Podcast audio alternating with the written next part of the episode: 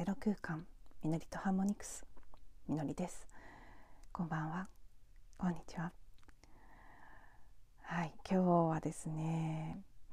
ちょっと不思議だったんですけど8時ぐらいにそろそろ音声の録音を始めようかなと思ってそれまで弾いてたマリンバを弾くのをやめてさあ撮ろうというところに向かう時です。まあもう弾いてる最中から結構始まってたかなとは思うんですけどすごくね重たい気持ちと体も心も両方ですね。とってもなんかドシーンっていろんなことを弾いてる間にパッパってあの、ね、思考って不思議ですよね。どこからともなく湧いてきてそのことを考えているというのでもないですけど今に全然関係のないようなことが浮かんできてそれによってこう心が重苦しくなっていって。何かこうっていうかねこれ面白いんですけどもう今はね何だったか思い出せないんですよ全然。だけどいくつかのことが浮かんででそれによって自分のなんか後悔とか罪悪感とか劣等感とかいろいろな焦りとかねネガティブな感情がかきたてられてとっても気持ちが塞いでで体調的にもすごくね疲れてもうほんと疲れた何もできない疲れたっていう感じが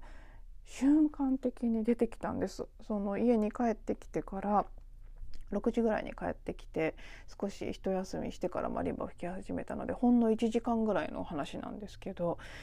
帰ってきた時点ではなかったものが 弾いている間にどんどんどんどんどんどんどんどん湧き上がってきて苦しくなって。あまりにも疲れて気持ちも沈んでいたのであすぐには録音始められないなと思ってで2つほどあの多分明日のエピソードの中でご紹介すると思うんですけどトム・ケニオンさんの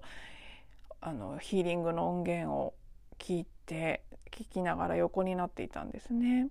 そしたらまあ全然もう聞き終わる頃には楽になってでそう何だったかも思い出せないんです。何が気になって暗くなってたんだっけとかそれで改めてもう常々私はそう思ってますしセッションの中なんかでもそういうふうにクライアントさんにもお伝えしてますけど感情には本当に理由がなくて実は。そのアストラル体にある感情エネルギーの塊みたいなものにたまたま何かの理由があって突入しただけまあ、どっちかね自分が入っていくイメージなのかそっちがこう自分に飛び込んでくるイメージなのか もうこの3次元4次元の物理的な世界では説明できないものなので方向性はともかくとして何かそういうね感情エネルギーに何らかの形でこう一致してしまうというか重なったからそういうふうに感じているのであって。でそれがただ流れていけば消えていく。んだけれども私たちは思考でいろいろさっきねヒーリング音源を聞く前に私がしていたように気持ち悪いざわざわした感じが出てくるのと同時にどんどんああだこうだって頭で考え始めてしまうとそれがこう長引いて固着していってしまう。どんどんどんどん、うん、握りしめてしまう形になってていくんですけどまあね、私がセッションの中でお伝えしている感情を感じきって流すワークであるとか私はねこうあの最近すごくやっぱりバイブレーションというところにもすごく興味があったり音の効果っていうのにもとてもとても興味があるので音楽や声を使ったヒーリングの音源を自分自身を実験台にしていろいろ試している最中なのでさまざまな、ね、海外の人が主にやっているそういうヒーリングメディテーションみたいなものを取り入れているんですけどあ嘘みたいに治るからああ本当に理由があってのことじゃない。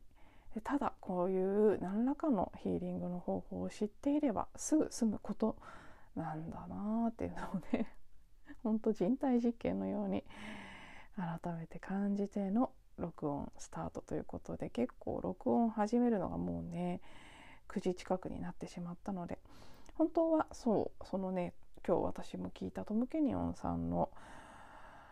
あの音源とも関連して昨日面白い流れで一つとてもあの大事そうな文献を見つけて私自身が今日それを読みこのことを皆さんにシェアすることが必要そうだというふうに感じたので本当はそのお話をしたかったんですけどちょっとお話をする時間がもうなさそうなので明日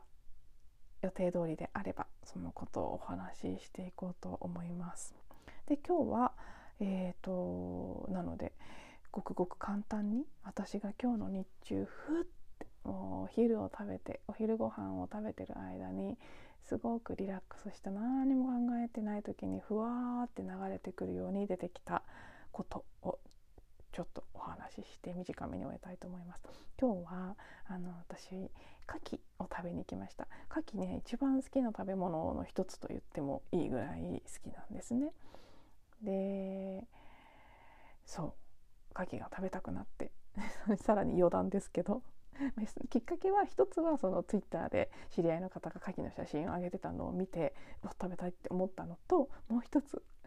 ここ最近の見ているカードリーディングの動画の中で複数の別の方のしかも別のタイミングの複数のリーディングであの同じ龍神様のカードのデッキですねカードデッキを使った時に出てきた竜があの虹竜って虹の竜と書いて虹竜という竜のカードがもうね3回4回もしかしたら5回ぐらい連続で出たんですよ。これはねあのカードリーディングとかも好きで見てますけど基本エンターテインメントなのでそこまで真に受けてるわけじゃないんですね。だけど、まあ、それを通して自分のハイヤーセルフからのメッセージが来ることが割と私はあるので見てるんですけど好きな人のものは。こういうふうにね同じカードが短期間に何度も何度も出てくる時は絶対的にメッセージなので受け取るようにしていてでその虹の竜さんのカードの中の解説書にラッキーフードが書かれていてその一つがね牡蠣だったんです。牡蠣とかホタテとかなんかあったんですけど生牡蠣ってしかも生って限定されてたかな確か。でこれは牡蠣を食べに行かねばと思ってはいオイスターバーのランチに行って食べてきたんですけど食べてる間にふっとああ実は全て本当に全て幻というか私たちの過去の記憶の映像を見ていてでああこんなこともあったねこんなこともあったねって言っていけば終わっていくだけのことなのかもしれないなっていうふうに浮かんできたんです。このことは以前もお話ししてると思うので私初めて言ってないと思います。基本的にそういう考えは持ってるんですけどただ今日はその感覚としてふわっとそれが来た。頭での理解ではなくってそういう、うん、捉え方見方があってそれをある程度私は信じているという部分はあるんですけどそうではなくってもう少し直感的な感覚的なところからああそうなのかもしれないなって湧き上がってきたことが私自身にとっても印象的だったんですね。であの明日お話しするご紹介する文献ともとても関係してるんですけど結構あのいろいろあ昨日ご紹介した波動の法則もそうですがスピリチュアル関連の書籍なり、まあ、いろいろ YouTube もそうですしさまざまな形で発信されている情報および今現在世界で起きていることを客観的に自分の目で眺めてみた時にとってもうん暗淡たるっていうんですかね。とても苦しい気持ちになる部分っていうのは確実にあります。もうねなんでしょうね。絶望と言った方が近いかもしれないですけどこのままどうなってしまうんだろう世界は人類はっていう、うん。まあ、私もすごくこうものすごい先が見える体質なので自分の普通の感覚でいてももうなんあのー、ね将棋の名人張りに何十手何本当何十手も先が見えてしまう体質なんですね社会のこととか物事に関して。で特段深く考えなくても普通にセンサーがバッと一瞬で感知するのでそこから送られてくる情報はとてもえこんな世界で生きていけるのって思うようなものが多くあります。なのでまあ、うん、不安になったり怖くなったりそういうふうにはいかないようにしたいと思いながらもやっぱりとてもうん気持ちが沈むようなものが見えてくる時もあるんですね。それがうん事実である部分は確かにあるんですけど今日私が受け取った感覚はでも今起きてることじゃないって思ったんですね。うん、だからその時出てきた私自身のイメージとしてはああ戦争で命を落としたりとても怖い思いをするっていうことがあったね今まで。ああ飢饉とかね食糧危機が起きて食べ物がなくて飢えて苦しかったことがあったねまたそれが起きたら怖いって何度も何度も思ったね天災天変地異の類が起きてたくさんの命が失われていくのを見たこともあったし自分自身がそこに巻き込まれたこともあったよね。あもうね恐ろしい流行り病が起きて人がバタバタ死んでいくのを見て怖かったこともあったしそれを実際こうやなんかね野戦病院みたいなところで看護した時もあっただろう。逆もまた逆というかねうんたくさんそういう恐怖の中で人をコントロールしたり奪い合おうとしたりあるいは、ね、戦争が普通に行われてた時代戦国時代とかもっともっと昔の時代に自分の領地を守ったり人の領地を奪ったりするために人を殺したこともあったんだよね。って本当にねそんな形でああ全部本当にあったよねって私たち体験してきたんだなってそれを見せられてるようでもあるんですよね。現実に起きていてそしていろいろな危機がこの先人類の進化の過程で必要なこうプロセスとして起きてくるという見方ももちろんできるんですけどでも本当にそうなんだろうかってそういう情報を聞いてる私がいるという部分も含めですねあそうそうなので今日そういうこういうこともあったよねっていうので出てきたのはそうこういう種類のこともあります。他の人たちが目覚めないって言ってやきもきしたりあるいは実際に目覚めない人たちを水に沈めて自分たちで自分たちの文明を葬ったこともあったしこのままではまずいって言ってねいろいろな方策を講じようとしたり誰かを責めたりそんなこともあったいう感じがしたんですね。もう本当にこれは頭で考えたというより感覚として出てきた。今また同じことが起きてるように見える。ねえ伝染病食糧危機インフレね世界恐慌のようなものも起きてくるかもしれない。ものがない食べ物がない。そして今年はおそらく異常気象による不作というのも起きてくるんじゃないかと思いますしそこに、まあ、今の戦争の状況が拍車をかけてたくさんの人がいろんな形で今まで通りの生活ができなくなるかもしれない。未来にある不安なことのようでありながら全部これまで私たちが体験してきたことでもある。何かどこか本当にただその記憶の焼き直しの映像を見ているような気もする。これを一個一個「あああったね。お疲れ様ありがとう。見せてくれてありがとう。怖かったね。愛しています」って自分の中で終えていったら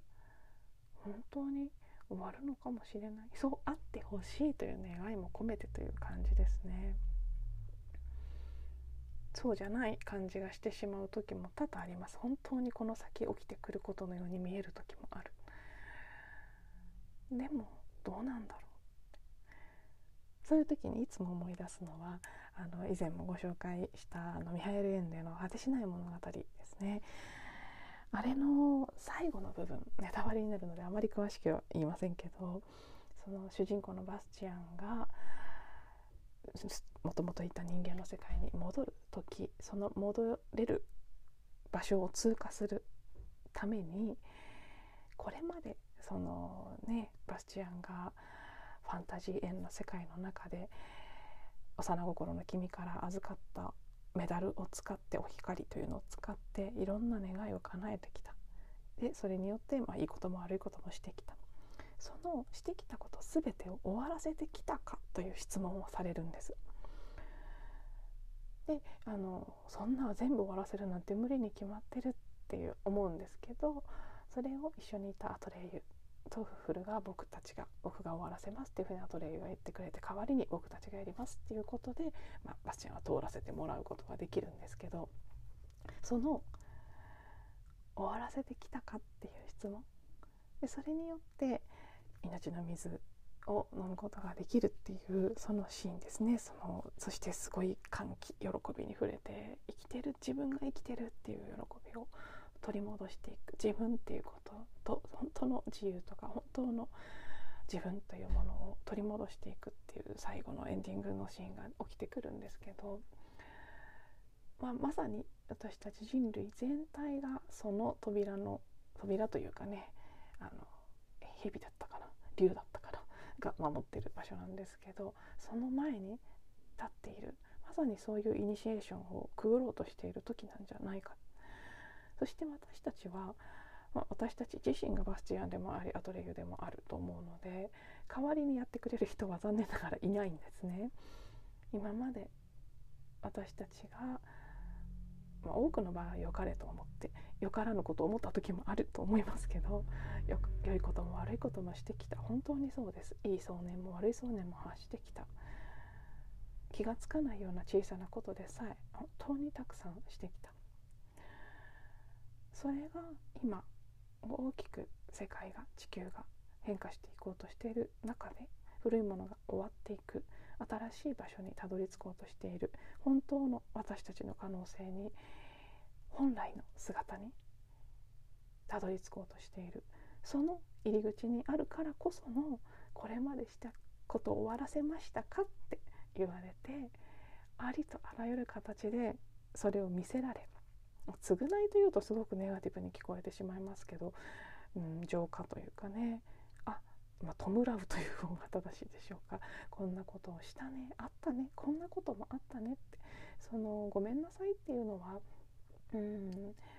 私たちがね今私たちのマインドっていうのはすごく罪悪感とか無価値観というものに曇らされているのでごめんなさいという言葉すら歪んでいるような気がするんですけどそういう罰すとか後悔するという気持ちではなくってもっともっとピュアで素直なこうあそれが本当に起きたことなんだって。前もお話ししましたけどその最後のシーンでアトレイユがその僕たちはいいことお互いにいいことも悪いこともしましたって言ってバスチアンをかばうというか助けてあげるセリフがあるんですけどこれもまたね私はすごくそういう感覚です。私たちみんな長い間生きてきて人間だった時もそれ以外の生物だった時もたくさんの生きてくる中で本当にそのいいことも悪いこともどちらがいいことも悪いこともどちらがいいということもなく全てしてきた。ただそれを純粋にしたなって受け止める。そしてそれが、まあ、確かに低次元での体験だったのでいい悪いではないとしてももうこれ以上続けなくてもいいレベルの低次元な行いであった部分もただいいことも悪いことも両方です。でそのもうそれはいいね終わりにしようね。あこんなこともしたねって。だからまあごめんなさいという必要はないんですけどありがとう愛してますだけでいいと思うんですけど見せてくれてこんな体験をしてきた。それは必要なことだった。本当にありがとう愛しています。そしてもうねそのあらゆる私たちが発して形を作ったものが自然の法則で本来のゼロ無に帰っていく光に帰っていくっていうところを私たちが意図するということそれによってやっぱり今見せられてる映像もこの先またそういうことが起きるんじゃないかっていう不安も消えていくんじゃないかないくんじゃないかな言ってほしいな。なんかねそんな感覚がわって出てきて改めてねそう感じたということでちょっとね覚えてくださってる方にとっては繰り返しになっている部分がかなりあると思いますが改めて私自身のフレッシュな感覚として今日このことをキャッチしたのでお話しさせていただきました。では最後まで聞いていただいてありがとうございます。あんまり短くはなかったですね。また次のエピソードでお会いしましょう。